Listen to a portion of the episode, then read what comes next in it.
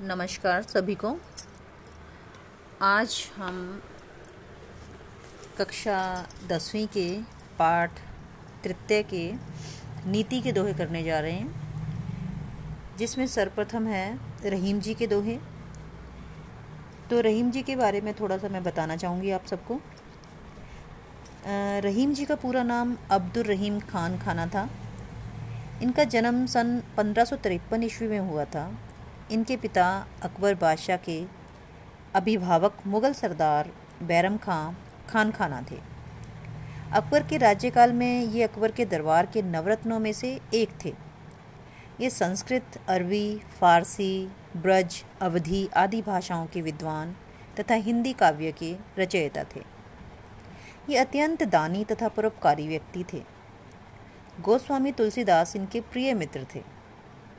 इन्होंने मुगल साम्राज्य के विस्तार के लिए अनेक युद्ध भी लड़े थे। जहांगीर के शासनकाल में इन्हें राजद्रोह के अपराध में बंदी बना लिया गया था, तथा इनकी सारी जागीर भी छीन ली गई थी। इनकी वृद्धावस्था बहुत ही गरीबी में बीती थी। सन 1625 ईस्वी में इनका देहांत हो गया था। इनकी जो रचनाएँ हैं, वो प्रमुख रचनाएँ हैं रहीम सतसई, बरवे नाई का भेद, श्रृंगार, सोरठ मदनाष्टक और रास पंचाध्यायी। इनकी भाषा अत्यंत सरल, सहज तथा शैली भावानुरूप है। इन्होंने दोहा, सोरठा, सवैया, कवित, वर्वे छंदों का प्रयोग किया है। इन्हीं के लिखे हुए दोहों जो आपके दशम कक्षा के पाठ्यक्रम में हैं तो पहला दोहा है कही रहीम संपत्ति सगे। बनत बहुत बहुरीत विपत कसोटी, जे कसे, सोई सांचे, मीत। तो इसमें हम प्रसंग लिखेंगे कि प्रस्तुत दोहा रहीम जी द्वारा रचित नीति के दोहे पाठ में से लिया गया है और इस दोहे में कवि ने सच्चे मित्र के लक्षण बताए हैं। तो इसकी व्याख्या करने जा रही हूँ मैं। रहीम जी कहते हैं कि जब पास में धन दौलत होती है तो अनेक प्रकार से लोग हमारे सगे संबंधी मित्र आदि बन जाते हैं। प्रथम लाइन है ना जो, कहे रहीम संपत्ति सगे, यानी कि जब हमारे पास धन संपत्ति होती है, बनत बहुत तो बन जाते हैं बहुत, यानी बहुत से, बहुरीत, बहुत से लोग अनेक प्रकार से हमारे मित्र बन जाते हैं। विपत कसोटी जे कसे? परंतु विपत यानी मुसीबत में। मुसीबत रूपी कसोटी पर जो कसे जाते हैं, कसे जाने के समय जो साथ देता है, वही सच्चा मित्र कहलाता है। मैं दोबारा दोहराती हूँ। इसमें रहीम जी कहते हैं कि जब हमारे पास धन दौलत होती है तो अनेक प्रकार से लोग हमारे सगे संबंधी, मित्र आदि बन जाते हैं। परंतु जो मुसीबत के समय कसौटी पर कसे जाने के समय हमारा साथ देता है। मुसीबत के समय जो हमारा साथ देता है, वही सच्चा मित्र कहलाता है। अब हमारा दूसरा दोहा है, एके साधे, सब सधे, सब साधे सब जाए, रहीमन सींचे मूल को, फले, फूले फले अधाए। तो दोहा हमारा, जो उसका प्रसंग हमारा वैसे ही है। बस इसमें हम बताएँगे कि कवि ने इसके अंदर, इस दोहे में क्या कहना चाहा है? तो दोहा रहीम जी द्वारा रचित, नीति के दोहे से लिया गया है और कवि ने इसमें एक निष्ठ, यानी पूरी निष्ठा भावना से एक ही की आराधना करने पर बल दिया है। तो इसकी व्याख्या है। कवि कहते हैं कि एक निष्ठ भाव से, यानी कि एक निष्ठा, यानी एक ही ईश्वर की आराधना में एक ही ईश्वर के प्रति निष्ठा भाव रखने से सबको साध लिया जाता है। और जबकि सबकी साधना करने से सभी हाथ नहीं आते, अथवा सब कुछ नष्ट हो जाता है। तो रहीम जी ने इसका उदाहरण भी दिया है। उदाहरण देकर वो समझाते हैं कि जैसे किसी वृक्ष की जड़ को सींचने से वह फलता फूलता है और उसके फलों को खाकर सब तृप्त हो जाते हैं। तो उसमें फल किसी वृक्ष से फल प्राप्त करने के लिए उसके हम पत्तों को या उसकी टहनियों को नहीं सींचते, सिर्फ़ उसकी जड़ को सींचते हैं। और जड़ को सींचने से उस वह जो पौधा है, फलता है, फूलता है, उसके ऊपर फल लगते हैं और वो फल तृप्ति देते हैं। ठीक उसी प्रकार कवि ने यही कहना चाहा है कि हमें एक ही ईश्वर की आराधना करनी चाहिए। एक ही ईश्वर पर अपनी निष्ठा भाव रखना चाहिए। तो एक ईश्वर की आराधना करने से हमें सब कुछ प्राप्त हो जाता है।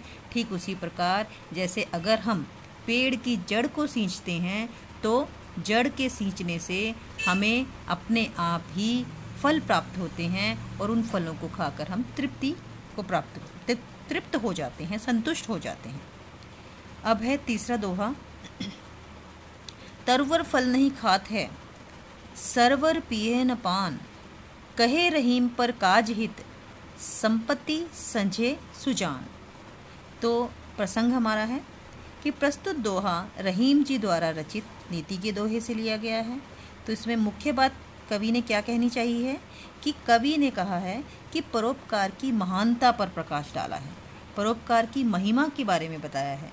तो इसमें व्याख्या है कि कवि कहता है कि वृक्ष कभी भी अपना फल नहीं खाता। तरुवर फल नहीं खाता है यानी तरवर यानी वृक्ष। वृक्ष अपना फल कभी नहीं खाते। और सरवर यानी सरोवर, तालाब। तालाब भी अपना जल कभी नहीं पीता। तो रहीम जी कहते हैं कि जो दूसरों का परोपकार करते हैं, दूसरों की भलाई के लिए जो सज्जन हैं, वो अपनी धन दौलत को इकट्ठा करते हैं। तो यानी कि तरवर फल नहीं खाते हैं। जैसे वृक्ष अपने फल आप नहीं खाता सरोवर यानी तालाब अपना जल आप नहीं पीता। ठीक उसी प्रकार सज्जन व्यक्ति और जो परोपकारी व्यक्ति हैं, वो अपनी धन दौलत, संपत्ति, संचय, सुजान तो जो अपनी धन दौलत इकट्ठी करते हैं, वो दूसरों की भलाई के लिए करते हैं। अब है चौथा दोहा। रहीमन देख बड़ेन को, लघु न दीजे डार। जहाँ काम आवे सुई का करे तरवार। तो प्रसंग हमारा है, वैसे ही। पर मुख्य बात क्या कहनी चाहिए कवि ने? कि हमें छोटी वस्तु के महत्व को कभी भी अनदेखा नहीं करना चाहिए। यदि हमें कोई बड़ी वस्तु प्राप्त हो जाती है तो उसको देखकर, उसकी मतलब उसको पाकर हमें छोटी वस्तु की अवज्ञा नहीं करनी चाहिए। छोटी वस्तु को अनदेखा नहीं करना चाहिए। यानी छोटी वस्तु के महत्व को भी हमें समझना चाहिए। उसके बारे में बताते हुए कवि कहते हैं तो इसकी व्याख्या है। रहीम जी कहते हैं कि किसी बड़े व्यक्ति अथवा वस्तु को देखकर हमें छोटे व्यक्ति अथवा वस्तु को छोड़ नहीं देना चाहिए अथवा उसका अपमान, उसका तिरस्कार नहीं करना चाहिए, क्योंकि ज़रूरत पड़ने के समय जहाँ पर हमें सुई काम आती है, वहाँ तलवार किसी काम नहीं आती, अर्थात सुई छोटी सी होती है और तलवार बड़ी है। परंतु जो काम सुई ने करना है, वो काम तलवार कभी नहीं कर सकती। तो इसलिए सभी का अपना अपना महत्व होता है। तो बड़ों को पाकर, बड़े व्यक्ति का साथ पाकर, छोटे वस्तु वस्तु की, छोटे व्यक्ति की या छोटे की हमें कभी भी अवज्ञा, कभी उसकी, उसका तिरस्कार, उसके महत्व को कम नहीं आंकना चाहिए सभी को। क्योंकि जहाँ पर हमें कई बार जो छोटे वस्तु है, जहाँ छोटी वस्तु की उपयोगिता होती है, बड़ू, बड़ी वस्तु वहाँ अनुपयोगी सिद्ध होती है। तो इसीलिए सभी के साथ बराबर का ही हमने व्यवहार करना चाहिए। तो अगले हैं जो हमारे कवि, वो हैं बिहारी जी। इनके बारे में मैं पहले आपको थोड़ा बताना चाहूँगी, इनका कवि परिचय। तो बिहारी जी, रीतिकाल के सुप्रसिद्ध कवि बिहारी जी का जन्म 1603 ईस्वी में बसुआ गोविंदपुर गाँव, जो कि ग्वालियर में है, हुआ था। इनके पिता का नाम केशव राय था। बिहारी जी ने अपनी शिक्षा महात्मा नरहरिदास के आश्रम में रहकर ही ग्रहण की थी।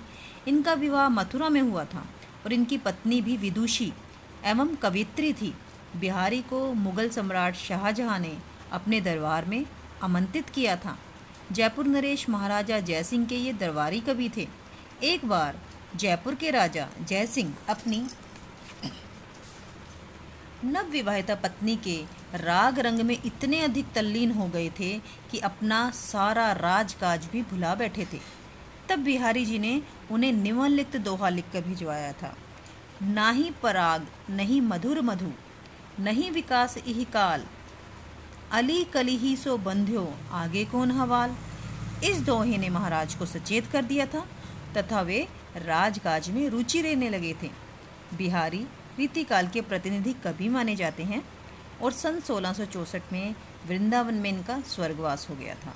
इनकी जो प्रमुख रचनाएँ हैं तो बिहारी जी द्वारा रचित केवल सत्सई ही मिलती है, जिसे बिहारी सत्सई कहते हैं। सत्सई का अर्थ होता है सात सात सौ। तो इनकी जो सत्सई है तो उसमें सात सौ तेरह दोहे हैं। तो कुछ विद्वानों ने दोहों की संख्या सात सौ छब्बीस भी मानी है। तो इस रचना में मुख्य रूप से श्रृंगार रस की प्रधानता है। कवि ने श्रृंगार रस के अतिरिक्त नीति, वैराग्य, भक्ति आदि से संबंधित कुछ दोहों की रचना की है। तो बिहारी सत्सई की लोकप्रियता से प्रभावित होकर इसकी अनेक टीकाएँ भी की गई हैं। संस्कृत, उर्दू, फारसी, खड़ी बोली, अंग्रेज़ी, मराठी आदि भाषाओं में भी इनके अनुवाद किए गए हैं। तो अब हम इनके दोहे करने जा रहे हैं। तो अमूमन ये हमारा पांचवा दोहा है। पर पहले चार दोहे हमारे कवि रहीम जी के हैं और ये पांचवा दोहा जो शुरू हो रहा है, ये है बिहारी जी का। तो कनक कनक ते सो गुनी मादकता अधिकाए, वह खाए बोरात है यही पाए बोराए तो इसमें प्रसंग हमारा होगा। कि प्रस्तुत दोहा बिहारी द्वारा, बिहारी जी द्वारा रचित नीति के दोहे से लिया गया है। इसमें कवि ने यह बताया है कि धन और वैभव का नशा, धन दौलत का, ऐश्वर्य का, वैभव का, शान और शौकत का नशा मनुष्य को पागल बना देता है। धनी व्यक्ति नशा करने वाले व्यक्ति की तरह व्यवहार करने लगता है। तो इसकी हम व्याख्या करने जा रहे हैं। तो महाकवि बिहारी जी कहते हैं कि धतूरे की तुलना में स्वर्ण यानी सोने में सौ गुना अधिक नशा होता है, क्योंकि धतूरे को खाने पर नशा होता है, जबकि सोने को प्राप्त करने पर नशा हो जाता है। तो जो नशा धतूरा खाने पर होता है, उससे कहीं अधिक नशा धन दौलत, धन वैभव, धन ऐश्वर्य के प्राप्त होने पर होता है। तो कनक के दो अर्थ लिए गए हैं। एक कनक का अर्थ होता है धतूरा, और कनक का अर्थ सोना भी होता है, और दोनों ही मादकता यानी पागलपन यानी उन्माद लाने की समर्था रखते हैं। तो अगर धतूरा कोई खाता है तो उसमें उन्माद आता है पागलपन जैसा नशा हो जाता है। और वैसे ही अगर किसी व्यक्ति के पास धन दौलत धन संपत्ति अधिक हो जाए तो उसमें भी उन्माद उसमें भी एक नशा आ जाता है। तो और वो उस नशे में आ, मतलब जैसे धतूरा खाने से जो नशा होता, मादकता आती है, वही नशा धन वैभव पाने से हो जाता है। कि दोनों ही नशे क्या है? हानिकारक हैं। नशा धतूरा खाने पर भी होता है और उससे कहीं अधिक नशा धन दौलत प्राप्त करने से होता है। अब है छठा दोहा। यही आशा अटकयो रहे, अली गुलाब के मूल। हो यह बहुरी बसंत ऋतु, इन डारन पे फूल। तो इसमें रचित बिहारी जी द्वारा रचित दोहा है, वही प्रसंग हमारा उसी तरह रहेगा। पर मुख्य बात इस दोहे में क्या कहनी चाहिए कवि ने? कि कवि को, कवि ने बताया है कि मनुष्य को हमेशा आशावादी रहने का संदेश दिया है। तो इसकी व्याख्या है, कवि कहता है कि फूल ना होने पर भी इस आशा से भवरा गुलाब की जड़ के पास रहता है कि फिर से बसंत ऋतु आएगी और इन डालियों पर फूल खिल जाएँगे। अर्थात कि मनुष्य को कभी भी निराश नहीं होना चाहिए, क्योंकि दुख के बाद सुख हमेशा आता है। तो जिस प्रकार पतझड़ होने पर, जब शाखाओं पर, पेड़ जो गुलाब की पौधे पर फूल नहीं होते, पर फिर भी जड़ के पास ही मंडराता रहता है, भवरा, इस आशा में कि बसंत ऋतु जब आएगी तो पुनः इस पौधे पर फूल खिलेंगे और फिर वह उन रस का पान करेगा। ठीक उसी प्रकार मनुष्य के जीवन में अगर दुख आते हैं तो उन दुखों से उसे घबराना नहीं चाहिए, उसे आशावादी होना चाहिए और क्योंकि दुख के बाद हमेशा सुख आते ही हैं। सातवां दुआ है, सोहतु संग समान सो। यह कहे सब लोग, पान पीक ओठन बने, नैनन काजर जो। तो इसमें मुख्य बात जो कवि ने कहनी चाहिए कि ये ये बताया है कि एक जैसे स्वभाव वालों का साथी हमेशा बना रहता है। तो कवि कहता है कि एक जैसे स्वभाव वाले लोगों का साथी सदा शोभा देता है, सदा बना रहता है। ऐसे ही सब लोग भी कहते हैं, क्योंकि पान की पीक की जो लालिमा है, वो ओंठों पर और काजल की जो काल, कालक है, काजल जो है, वो आँखों में ही शोभा देता है। जिस तरह पान की पीक की लालिमा होठों के लिए बनी है और काजल आँखों के लिए बना है। उसी प्रकार समान प्रकृति वाले, समान स्वभाव वालों का साथ ही सोहत संग समान, यानी समान प्रकृति और समान व्यवहार वालों का साथ ही शोभा देता है। यही कहे सब लोग। ये बात सभी लोग कहते हैं कि पान पीक ओठन बने, यानी पान जब कोई खाता है तो जो पान की जो पीक है लाल रंग की, वो उससे होठ जो है रंजित हो जाते हैं, लालिमा आ जाती है तो वो पान हम पान की जो लालिमा है, वो होठों के लिए बनी है और जो काजल है, वो आँखों के लिए बना है। तो हमेशा सा, समान प्रकृति के लिए, जैसे आँखें काली हैं तो काजल काला है तो दोनों का साथ, एक साथ जो समान स्वभाव है तो जो वहीं शोभा देंगे। तो इस जैसे पान की पीक ऊँटों के लिए बनी है, शोभा देती है और काजल आँखों के लिए बना है। आठवां और बिहारी जी का ये अंतिम दुआ है, गुनी गुनी सबके कह कहें निगुनी गुनी न होत। सुने कहूँ तरु अरक ते, अरक समान उदोत। तो इसमें मुख्य बात जो कवि ने कहनी चाहिए है वो ये है कि मात्र, कहने मात्र से गुणहीन व्यक्ति गुणवान नहीं हो सकता। अर्थात अगर हम किसी गुणहीन व्यक्ति को के कि हाँ ये गुणवान है गुणवान है गुणवान है तो ऐसा कहने से कोई व्यक्ति गुणवान नहीं हो सकता। तो यही बात का उजागर, उल्लेख कवि ने इस दोहे में भी किया है। तो व्याख्या है इसकी। कवि कहता है कि सब लोगों के द्वारा किसी गुणहीन व्यक्ति को बार बार गुणवान कहने से वह गुणहीन व्यक्ति गुणवान नहीं बन सकता। क्योंकि कहीं यह नहीं सुना कि आँख के वृक्ष, यानी आँख जो होता है, आँख का वृक्ष आप लोगों ने सुना होगा, देखा होगा जिस पे जो सफ़ेद सफ़ेद फूल होते हैं तो जिसको हम पंजाबी में अक भी बोलते हैं तो आँख के वृक्ष में भी सूर्य के समान तेज तथा उजाला है जैसे आग कहने से आग का वृक्ष अर्क अर्थात सूर्य नहीं हो सकता। वैसे ही गुणहीन व्यक्ति को गुणी गुणी कहने से वह गुणवान नहीं हो सकता। ठीक है? तो यानी कि आँख जो है वो आ, अर्क समान उदोत यानी उसके उसमें सूर्य के समान तेज है उजाला है पर फिर भी आँख का वृक्ष आँख ही रहेगा। वो उसको अगर हम अर्क या सूर्य कहने से आग को अगर हम सूर्य कह नहीं हो सकता, उसी प्रकार गुणहीन व्यक्ति भी बार बार गुणवान कहने से किसी के गुणवान नहीं हो सकता। तो अब हमारे तीसरे जो कवि हैं, वो हैं हमारे वृंद जी।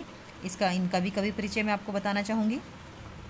तो वृंद जी रीतिकाल के सुक्तिकार कवियों में से, यानी जो सुक्तियों की रचना करते हैं तो ये सुक्तिकार कवि माने जाते हैं, प्रमुख माने जाते हैं। तो इनका जन्म सोलह में मेड़ता, जो कि मेवाड़ में है, जोधपुर में हुआ था। ये कृष्णगढ़ नरेश महाराज राज सिंह के गुरु थे।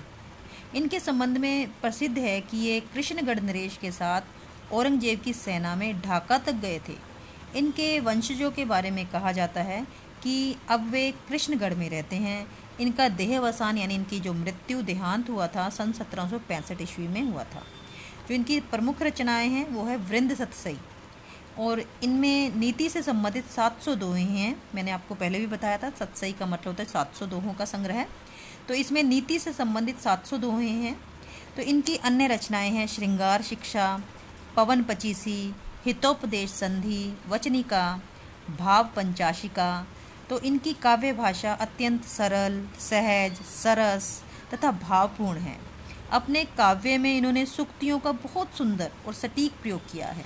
तो इनके दोहों के बारे में हम अब, अब ये हमारा दोहा है नवा दोहा है जो वृंद जी का है। तो इसके बारे में मैं अब व्याख्या करने जा रही हूँ। ये आप सबने काफ़ी बार सुना भी होगा। करत करत अभ्यास के जड़मत होत सुजान। रसरी आवत जात ते सिल पर परत निशान। तो प्रस्तुत दोहा वृंद जी द्वारा रचित नीति के दोहे से लिया गया है। तो इसमें जो मुख्य बात कवि ने क्या कहनी चाहिए कि अभ्यास करने से मूर्ख भी विद्वान बन सकता है। आप लोगों ने सुना भी होगा practice makes a man perfect तो ये कहावत है कि अगर बार बार हम अभ्यास करते रहें करते रहें तो जिसे हम मूर्ख कहते हैं, अगर मूर्ख व्यक्ति भी बार बार अभ्यास करता रहे तो वो भी सुजान यानी मतलब समझदार और विद्वान, बुद्धिमान बन सकता है। यही बात उन्होंने इस दोहे में बतानी चाहिए। इसकी व्याख्या है तो कभी कहता है कि बार बार अभ्यास करने से करत करत अभ्यास के, यानी बार बार अभ्यास करने से जड़मती, यानी मूर्ख व्यक्ति, हो तो सुजान, बुद्धिमान, यानी मूर्ख व्यक्ति भी विद्वान बन सकता है। तो उसका उदाहरण उन्होंने दिया है, जैसे रसरी यावत जातते यानी रस्सी के बार बार आने जाने से घिसने से पत्थर पर भी निशान पड़ जाता है। तो यह, ये उन्होंने उदाहरण लिया है। जैसे कुएँ की पहले जो कुएँ होते थे तो जैसे रस्सी, डोल कुएँ में डाली जाती थी तो जब बाल्टी भरने के बाद जैसे उसको खींचते थे तो रस्सी पत्थर पे घिसने से, निरंतर घिसने से, उस सिल के ऊपर भी उस रस्सी के, कोमल रस्सी निशान छोड़ देती है। तो उससे इन्होंने कोरिलेट किया है। उससे इस उदाहरण को उन्होंने वृंद जी ने उसके साथ मिलाया है कि जैसे रस्सी, एक नाजुक कोमल रस्सी पत्थर पर एक मज़बूत और सिल यानी पत्थर पर निशान बना सकती है तो वो क्यों बार बार आने जाने से बार बार अभ्यास से? तो उसी प्रकार अगर बार बार कोई व्यक्ति अभ्यास करता रहे, लगन से अभ्यास करता रहे तो जो मूर्ख व्यक्ति है, वो भी क्या बन जाएगा? बुद्धिमान हो जाएगा और विद्वान बन जाएगा। तो आगे है, दसवां दोहा। फेर न हवे, है कपट सो, जो कीजे व्यापार। जैसे हांडी काठ की, चढ़े न दूजी बार। तो प्रस्तुत दोहा वैसे वैसे ही नीति के दोहे से वृंद जी की रचना है। तो मुख्य बात इन्होंने क्या कहनी चाहिए? कि छल कपट का जो व्यवहार है, वो बार बार नहीं चलता। आप किसी के साथ छल कपट करते हो, धोखा करते हो तो वो वो चलता नहीं है। तो इसलिए उसके बारे में बताते हुए कवि कहते हैं कि कवि कहते हैं कि यदि कोई व्यक्ति किसी के साथ छल कपट करता है, चलाकी करता है तो के साथ करता है तो उसकी चलाकी एक बार तो चल जाती है, परंतु बार बार नहीं चलती। तो उसका उदाहरण उन्होंने दिया है कि जैसे काठ की हांडी, जैसे लकड़ी की हांडी है जो एक बार तो चढ़ जाती है आग पर, परंतु उसको दोबारा अगर हम आग पर चढ़ाएँगे तो वो जल जाएगी। तो ठीक उसी प्रकार यदि कोई व्यक्ति आपके साथ छल कपट करता भी है, धोखा करता है तो वो एक बार करेगा, उसके बाद व्यक्ति को उसके छल कपट का एहसास हो जाएगा, उसके बारे में पता चल जाएगा तो दोबारा वो उस व्यक्ति के साथ छल कपट नहीं कर पाएगा। तो उसका उदाहरण उन्होंने इसके साथ दिया है कि जैसे काठ की हांडी को अगर आप एक बार आग पर चढ़ाओगे तो चढ़ जाएगी, पर अगर आप दोबारा उसको चढ़ाओगे तो वो जल जाएगी। तो इस प्रकार छल कपट का व्यवहार भी व्यक्ति का सदैव नहीं चलता। एक बार चलता है तो बार बार जैसे काठ की हांडी नहीं चलती, चढ़ती तो वैसे ही छल कपट का व्यवहार भी, चलाकी भी उसकी बार बार नहीं चलती। मधुर वचन ते जात मिट, उत्तम जन अभिमान, तनिक सीत जल सो मिटे जैसे दूध उफान। तो इसमें वृंद जी ने मधुर वाणी के प्रभाव का वर्णन किया है कि मीठे वचनों से, मीठी वाणी से उसका क्या प्रभाव पड़ता है व्यक्ति पर? तो उसके बारे में बताते हुए वृंद जी कहते हैं। तो उसकी व्याख्या है। कवि कहता है कि मधुर वचनों अथवा मीठी वाणी के बोलों से किसी भी अभिमानी व्यक्ति के अहंकार को, घमंड को, गर्व को ठीक वैसे शांत किया जा सकता है, जैसे थोड़े से ठंडे पानी के छींटों से उबलते हुए दूध के उफान को कम कर दिया जाता है। ये तो आप लोगों ने भी देखा होगा। जैसे दूध उबल रहा हो अगर उसमें ठंडे पानी के छींटे मार दो, वो उफान नीचे बैठ जाता है, दूध बाहर नहीं निकलता। उसी प्रकार यदि कोई दम्भी, ठीक है, दर्पी, घमंडी व्यक्ति, अभिमानी व्यक्ति, अगर हम उसके साथ मधुर वाणी का प्रयोग करेंगे, मधुर वाणी, मीठी वाणी से, मीठे वचनों से उसके साथ बोलेंगे तो अभिमानी व्यक्ति का भी घमंड शांत हो सकता है ठीक उसी प्रकार। जैसे उबलते हुए दूध में हम ठंडे पानी के छींटे मारें तो दूध के उफान को कम कर लिया जाता है। अब अंतिम दोहा है वृंद जी का। अरे छोटो, गणियों नहीं, जात होत बिगार। तृणित समूह को तनिक में, जारत तनिक अंगार। तो प्रस्तुत दोहे में वही नीति के दोहे से वृंद जी का है। तो इसमें संदेश उन्होंने मुख्य रूप से दिया है कि छोटे से छोटे शत्रु को भी कभी भी कमज़ोर नहीं समझना चाहिए, कभी भी कमज़ोर नहीं आंकना चाहिए। तो इसमें व्याख्या है कि कभी कहते हैं कि अपने शत्रु को कभी भी छोटा या तुच्छ या अपने से कमज़ोर नहीं समझना चाहिए, क्योंकि इसमें हमारी ही हानि हो जाती है। जिस प्रकार तिनकों के ढेर को आग का केवल एक छोटा सा अंगारा क्षण भर में जलाकर नष्ट कर देता है, वैसे ही शत्रु को कम समझने से हानि हमें ही उठानी पड़ सकती है। तो इसलिए कभी भी अपने शत्रु को अपने से छोटा, तुच्छ या कमज़ोर नहीं मानना चाहिए, क्योंकि इसमें हमारी ही हानि होती है। तो अब उम्मीद करती हूँ कि सभी दोहे आप लोगों को समझ आ गए होंगे। तो इन्हीं दोहों से जो आपके रिलेटेड प्रश्न हैं, आपके विषय बोध हैं, वो आप अच्छे से अब कर पाएँगे। धन्यवाद।